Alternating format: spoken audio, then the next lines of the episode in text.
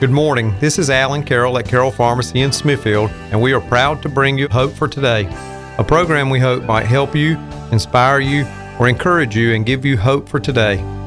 My hope is built on nothing less than Jesus' blood and righteousness. In Matthew 16 15, Jesus asked his disciples this most important question I want to ask you today.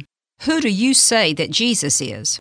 In Randy Alcorn's book 90 Minutes of God's Goodness, he says, If we get it right about Jesus, we can afford to get some minor things wrong. But if we get it wrong about Jesus, it won't matter in the end what else we get right. When it comes to goodness and evil, present suffering and eternal joy, the first word and the last is Jesus. Let me ask you what road you are traveling. Are you on the road to heaven or are you on the road to hell? Now, some of you may believe you are going through hell, and certainly there are lots of people suffering with many kinds of diseases, or suffering with children or spouses who are in bondage to alcohol or drugs or any number of serious problems. I read not long ago that the pain and suffering a Christian experiences in this world are the only hell they will ever know.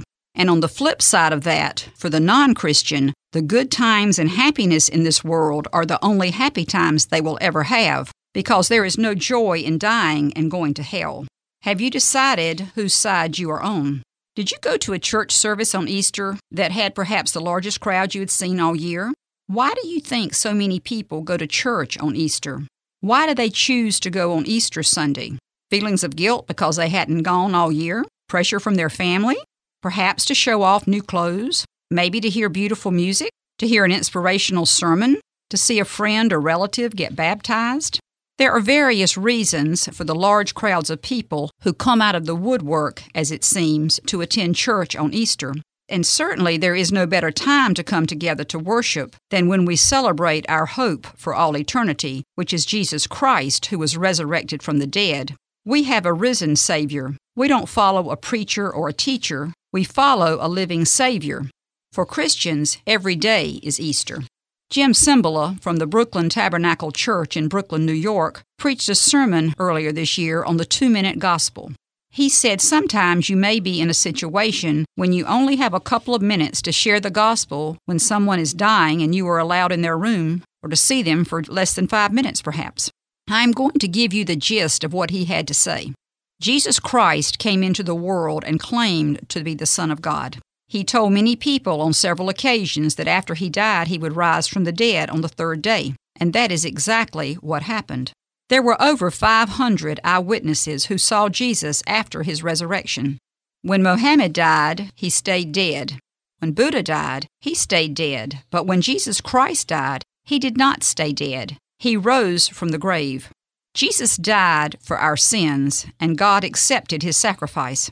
When Christ was resurrected from the dead, he proved that something is stronger than death, and that something is God's power, which is greater than death. Our sins and our guilt make us fear God, so death is our great enemy. But once we acknowledge Jesus Christ and accept Him as our living Savior, we are free from the fear of death. Because since Christ conquered the grave and rose from the dead, we know that we can conquer death because of God's power and Christ's sacrifice for our sins. Have you heard the gospel song out right now? I'm not sure of the title, but some of the words are Everybody wants to go to heaven, but nobody wants to die. Now, not many people want to die because I suppose many feel they will be punished by God because of their sins, and some folks may be scared of the unknown. But Christians do not or should not fear death like those who have not put their faith in Jesus Christ to save them from their sins, because those of us who have placed our hope in Christ will not be disappointed. Remember, our hope's not in this world. Many people saw Jesus ascend into heaven 40 days after his resurrection, and he is still there, and we can hope to join him when we die. He said that one day he's coming back to take us home to be with him, home to heaven, a place of perfect peace. Paradise, he called it one time. I don't know about you, but I look forward to a place of perfect peace. That will be so different than the world we live in now. A world with the threat of terrorist bombings, with pain and suffering, with divorces, with diseases, with ugly political campaigns, with rebellious children, with our hectic schedules and busy lives. Can you imagine a world of perfect peace? It surely does sound like heaven, doesn't it? And you know, the Apostle Paul said in 1 Corinthians 2 9 that no mere man has ever seen, heard, or even imagined what wonderful things God has ready for those who love the Lord. I love the Lord. Do you? What is your hope for today for where you will spend eternity? Where are you going? What road are you on? I want to share with you something Billy Graham said at a luncheon in his honor back in January of 2000 to leaders in Charlotte. He would have been about 81 years old then. Billy initially hesitated to accept the invitation because he struggles with Parkinson's disease. But the Charlotte leaders said, We don't expect a major address. Just come and let us honor you. So he agreed. After wonderful things were said about him, Dr. Graham stepped to the rostrum, looked at the crowd, and said, I'm reminded today of Albert Einstein, the great physicist, who this month has been honored by Time magazine as the man of the century. Einstein was once traveling from Princeton, New Jersey on a train when the conductor came down the aisle punching the tickets of every passenger. When he came to Einstein, Einstein reached in his vest pocket. He couldn't find his ticket, so he reached in his trouser pockets. It wasn't there, so he looked in his briefcase but couldn't find it. Then he looked in the seat beside him. He still couldn't find it. The conductor said, Dr. Einstein, I know who you are. We all know who you are. I'm sure you bought a ticket. Don't worry about it. Einstein nodded appreciatively. The conductor continued down the aisle punching tickets. As he was ready to move to the next car, he turned around and saw the great physicist down on his hands and knees, looking under his seat for his ticket. The conductor rushed back and said, Dr. Einstein, Dr. Einstein, don't worry. I know who you are. No problem. You don't need a ticket. I'm sure you bought one. Einstein looked at him and said, Young man, I too know who I am. What I don't know is where I'm going. Having said that, Billy Graham continued, You see this suit I'm wearing? It's a brand new suit. My wife, my children, and my grandchildren are telling me I've gotten a little slovenly in my old age. I used to be a bit more fastidious, so I went out and bought a new suit for this luncheon and one more occasion. You know what that occasion is? This is the suit in which I'll be buried. But when you hear I'm dead, I don't want you to immediately remember the suit I'm wearing. I want you to remember this. I not only know who I am, I also know where I'm going. He knows his name is in the Lamb's book of life. Now, as many of you know, the Lamb is Jesus Christ, and those who have believed in him have their names listed in his book. Is your name on the list in that book? I would like to read a true account of someone who failed to make a list and the reason for her missing out on what would have been a memorable occasion, but instead it turned into a regrettable one. She learned her lesson the hard way. But now hear this true story from the life of professional singer Ruth Anna Metzgar. Her story illustrates the importance of having your name in the book. This story is recounted in Randy Alcorn's book, We Shall See God. Several years ago, Ruth Anna Metzgar was asked to sing at the wedding of a very wealthy man. According to the invitation, the reception would be held on the top two floors of Seattle's Columbia Tower, the Northwest's tallest skyscraper. She and her husband Roy were excited about attending. At the reception, waiters in tuxedos offered luscious hors d'oeuvres and exotic beverages. The bride and groom approached a beautiful staircase made of glass and brass that led to the top floor. Someone ceremoniously cut a satin ribbon draped across the bottom of the stairs. They announced that the wedding feast was about to begin. The bride and groom ascended the stairs, followed by their guests. At the top of the stairs, a maitre d' with a bound book greeted the guest outside the doors. May I have your name, please? I am Ruth Anna Metzgar, and this is my husband, Roy. He searched the list. I'm not finding it. Would you spell it, please? Ruth Anna spelled her name slowly. After searching the book, the maitre d' looked up and said, I'm sorry, but your name isn't here. There must be some mistake, Ruth Anna replied. I'm the singer. I sang for this wedding. The gentleman answered, It doesn't matter who you are or what you did. Without your name in the book, you cannot attend the banquet. He motioned to a waiter and said, Show these people to the service elevator, please.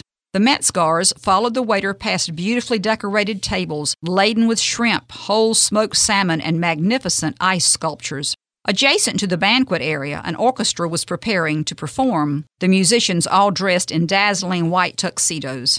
The waiter led Ruth Anna and Roy to the service elevator, ushered them in, and pushed G for the parking garage. After locating their car and driving several miles in silence, Roy reached over and put his hand on Ruth Anna's arm. Sweetheart, what happened? When the invitation arrived, I was busy, Ruth Anna replied. I never bothered to RSVP. Besides, I was the singer. Surely I could go to the reception without returning the RSVP. Ruth Anna started to weep not only because she had missed the most lavish banquet she'd ever been invited to, but also because she suddenly had a small taste of what it will be like someday for people as they stand before Christ and find that their names are not written in the Lamb's Book of Life. Throughout the ages, countless people have been too busy to respond to Christ's invitation to his wedding banquet. Many assume that the good they've done, perhaps attending church, being baptized, singing in the choir, or helping in a soup kitchen, will be enough to gain entry to heaven. But people who do not respond to Christ's invitation to forgive their sins are people whose names aren't written in the Lamb's Book of Life. To be denied entrance to heaven's wedding banquet will mean being cast outside, into hell forever. In that day, no explanation or excuse will count. All that will matter is whether our names are written in the book. If they're not, we'll be turned away. Have you said yes to Christ's invitation to join him at the wedding feast and spend eternity with him in his house? If so, you have reason to rejoice. Heaven's gates will be open to you. If you have been putting off your response, or if you presume that you can enter heaven without responding to Christ's invitation, one day you will deeply regret it. So please, if you are not sure if your name is listed in the Lamb's Book of Life, make today the day you are sure. Remember Jesus' words written in John 3:16, "For God so loved the world that he gave his only begotten son, that whosoever believeth in him will not perish, but have everlasting life." I am one of those whosoever people who believes in him, and I hope you are too. But if not, I am praying that you will call on his name and believe, because I want all of us to meet in heaven where we will have that perfect peace and where our joy will know no end. In Romans 10:13, Paul writes, "Anyone who calls on the name of the Lord will be saved, and when that happens, your name will be in the book." Alcorn quotes Charles Spurgeon, who was addressing those who had not yet grasped the truth of the gospel. Some of you are trying to save yourselves and make yourselves right before God. It cannot be done. You must be made new by a power you have not within yourself, a divine power. You must be born again, and this is the work of God, not your work. You must die to yourself and let the Spirit of Christ take over. Jesus did not come to make bad men good. He came to bring life to dead men. Max Lucado says, regardless of what you've done, it's not too late. Regardless of how far you've fallen, it's not too late. It doesn't matter how bad the mistake is. It's not too late to dig down, pull out that mistake, and then let it go and be free. What makes a Christian a Christian is not perfection, but forgiveness. Jesus wants to forgive you. I hope you will ask him. I agree with Charles Spurgeon when he says, There is nothing to be feared by those who are one with Jesus. When we stand on the brink of eternity, all that remains will be joy and rejoicing. For God has made his people a joy, and he has made them for rejoicing. How, you might wonder, does this joy and rejoicing fit in with the hardships, pain, and suffering that you may now be experiencing? Now, that is where hope comes in. Randy Alcorn says, Knowing that it will be relieved doesn't make suffering easy, but it does make suffering bearable. Hope allows us to have joy in the midst of suffering in Colossians 1:24, Paul says, "I rejoice in my sufferings." And in James chapter 1 verse 2, James says, "Count it all joy, my brothers, when you meet trials of various kinds." The apostles didn't enjoy their suffering, but they rejoiced in the midst of it because they trusted God's sovereign plan. Anticipating heaven doesn't eliminate pain, but it does lessen it and put it in perspective. Meditating on heaven is a great pain reliever. Suffering and death are temporary conditions. They are but a gateway to eternal life and unending joy. The biblical doctrine of heaven is about the future, but it has tremendous benefits here and now. If we grasp this truth, it will shift our center of gravity and radically change our perspective on life. This is what the Bible calls hope, a word used six times in Romans 8 20 through 25. In this passage, Paul says that all creation longs for our resurrection and the world's coming redemption. Don't place your hope in favorable circumstances, which cannot and will not last.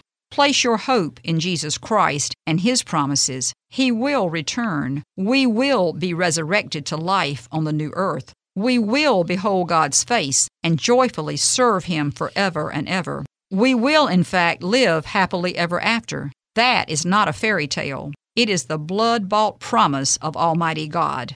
And that was the end of Alcorn's quote. I read in the paper this morning that there is a new film biography of Hank Williams who passed away January 1, 1953, at the age of 29. The name of this new movie is I Saw the Light. I hope he wrote this near the end of his life, and I hope he did see the light. Maybe I'll find out when I see the movie. But here are the words I'd like to share with you. I Saw the Light by Hank Williams. I wandered so aimless, life filled with sin, I wouldn't let my dear Savior in. Then Jesus came like a stranger in the night. Praise the Lord, I saw the light.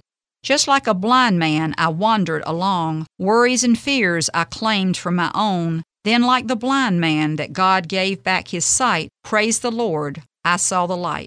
I was a fool to wander and stray. Straight is the gate and narrow is the way. Now I have traded the wrong for the right. Praise the Lord, I saw the light. I saw the light, I saw the light. No more darkness, no more night. Now I am so happy, no sorrow in sight. Praise the Lord, I saw the light. I hope you have seen the light, the light of Jesus Christ. If you have not, I pray that you will get a Bible, start reading it, and pray that God will reveal Himself and His truths to you. If you cannot afford a Bible or if you are not able to read, you can still pray, and I pray that you will. Pray for God to reveal the truth of His Son, Jesus, to you so that you will have the wisdom to believe in Him, and so one day we will meet in heaven, if not before. Do you believe in Easter? I have one last true story I want to share with you today. This is the story of Edith Burns. Edith Burns was a wonderful Christian who lived in San Antonio, Texas. She was the patient of a doctor by the name of Will Phillips. Dr. Phillips was a gentle doctor who saw patients as people. His favorite patient was Edith Burns. One morning he went to his office with a heavy heart, and it was because of Edith Burns. When he walked into that waiting room, there sat Edith with her big black Bible in her lap, earnestly talking to a young mother sitting beside her. Edith Burns had a habit of introducing herself in this way Hello, my name is Edith Burns. Do you believe in Easter? Then she would explain the meaning of Easter, and many times people would be saved. Dr. Phillips walked into that office, and there he saw the head nurse, Beverly. Beverly had first met Edith when she was taking her blood pressure. Edith began by saying, My name is Edith Burns. Do you believe in Easter? Beverly said, Well, yes, I do. Edith said, Well, what do you believe about Easter? Beverly said, Well, it's all about egg hunts, going to church, and dressing up. Edith kept pressing her about the real meaning of Easter and finally led her to a saving knowledge of Jesus Christ. After being called back in the doctor's office, Edith sat down and when she took a look at the doctor, she said, Dr. Will, why are you so sad? Are you reading your Bible? Are you praying? Dr. Phillips said gently, Edith, your lab report came back and it says you have cancer, and Edith, you're not going to live very long. Edith said, Why, Will Phillips, shame on you. Why are you so sad? Do you think God makes mistakes? You have just told me that I'm going to see my precious Lord Jesus, my husband, and my friends. You have just told me that I am going to celebrate Easter forever, and here you are having difficulty giving me my ticket. Dr. Phillips thought to himself, what a magnificent woman this Edith Burns is. Edith continued coming to Dr. Phillips. Christmas came and the office was closed through January 3rd. On the day the office opened, Edith did not show up. Later that afternoon, Edith called Dr. Phillips and said she would have to be moving her story to the hospital and said, Well, I'm very near home, so would you make sure that they put women in here next to me in my room who need to know about Easter? Well, they did just that, and women began to come in and share that room with Edith. Many women were saved. Everybody on that floor, from staff to patients, were so excited about Edith that they started calling her Edith Easter. That is, everyone except Phyllis Cross, the head nurse. Phyllis made it plain that she wanted nothing to do with Edith because she felt like Edith was a religious nut. Phyllis had been a nurse in an army hospital. She had seen it all and heard it all. She was the original G.I. Jane. She had been married three times. She was hard, cold, and did everything by the book. One morning, the two nurses who were to attend to Edith were sick. Edith had the flu, and Phyllis Cross had to go in and give her a shot. When she walked in, Edith had a big smile on her face and said, Phyllis, God loves you, and I love you, and I have been praying for you. Phyllis Cross said, Well, you can quit praying for me. It won't work. I'm not interested. Edith said, Well, I will pray, and I have asked God not to let me go home until you have come into the family. Phyllis Cross said, Then you will never die, because that will never happen, and curtly walked out of the room. Every day, Phyllis Cross would walk into the room and Edith would say, God loves you, Phyllis, and I love you, and I'm praying for you. One day, Phyllis Cross said she was literally drawn to Edith's room like a magnet would draw iron. She sat down on the bed and Edith said, I'm so glad you have come because God told me that today is your special day. Phyllis Cross said, Edith, you have asked everybody here the question, Do you believe in Easter? But you have never asked me.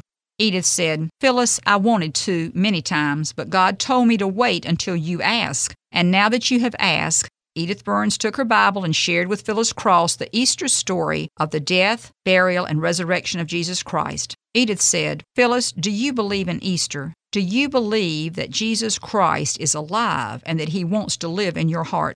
Phyllis Cross said, Oh, I want to believe that with all of my heart, and I do want Jesus in my life. Right there, Phyllis Cross prayed and invited Jesus Christ into her heart. For the first time, Phyllis Cross did not walk out of a hospital room. She was carried out on the wings of angels.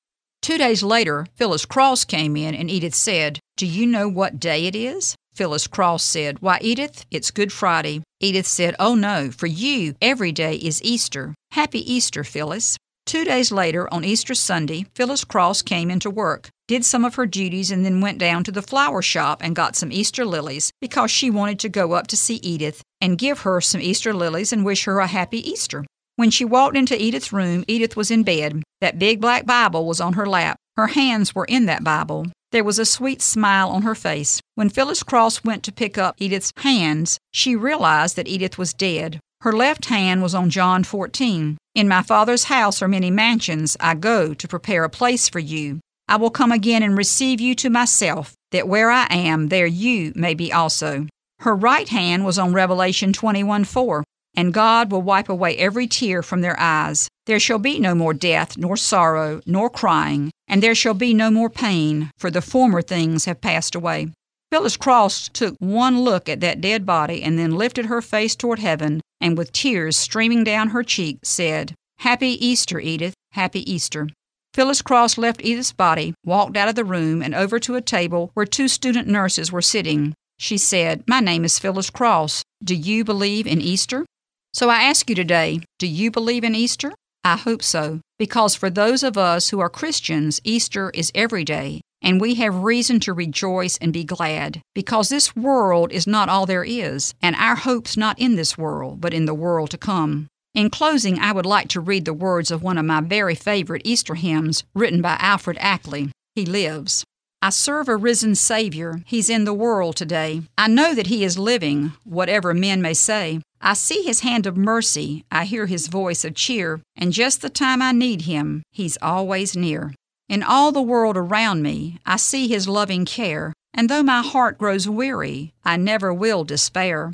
I know that He is leading through all the stormy blast. The day of His appearing will come at last. Rejoice, rejoice, O Christian, lift up your voice and sing eternal hallelujahs to Jesus Christ the King, the hope of all who seek Him, the help of all who find. None other is so loving, so good and kind. He lives, He lives. Christ Jesus lives today. He walks with me and talks with me along life's narrow way. He lives, He lives. Salvation to impart. You ask me how I know He lives? He lives within my heart. The hope of all who seek Him. You ask me how I know He lives? He lives within my heart. I want to ask you, where is your hope for today? Hope thou in God. Thank you for listening. I serve a risen Savior, He's in the world today. I know that He is living, whatever men may say. I see his hand of mercy, I hear his voice of cheer. And just the time I need him, he's always near. He lives, he lives, Christ Jesus lives today. He walks with me and talks with me along life's narrow way. He lives, he lives, salvation to impart. You ask me how I know he lives. He lives within my heart. In all the world I see his love and care. And though my heart grows weary, I never will despair. I know that He is leading through all the stormy blasts.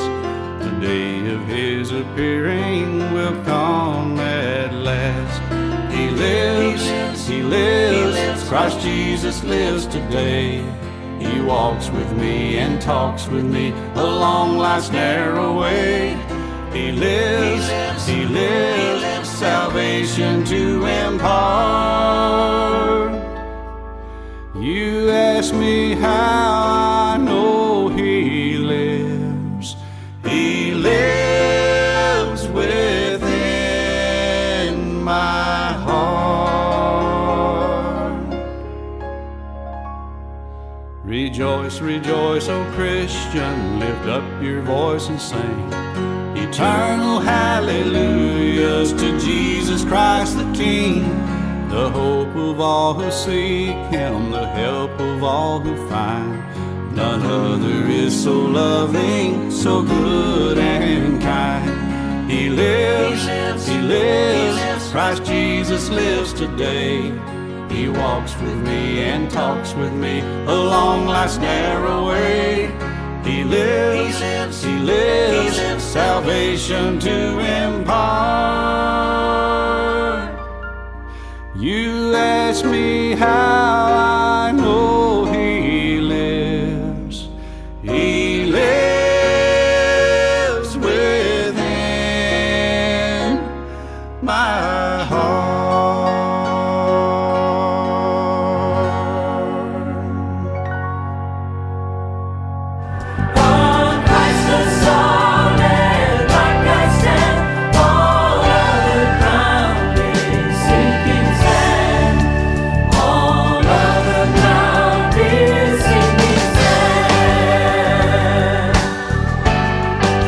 listening to Hope for Today, brought to you each Sunday morning by Carroll Pharmacy.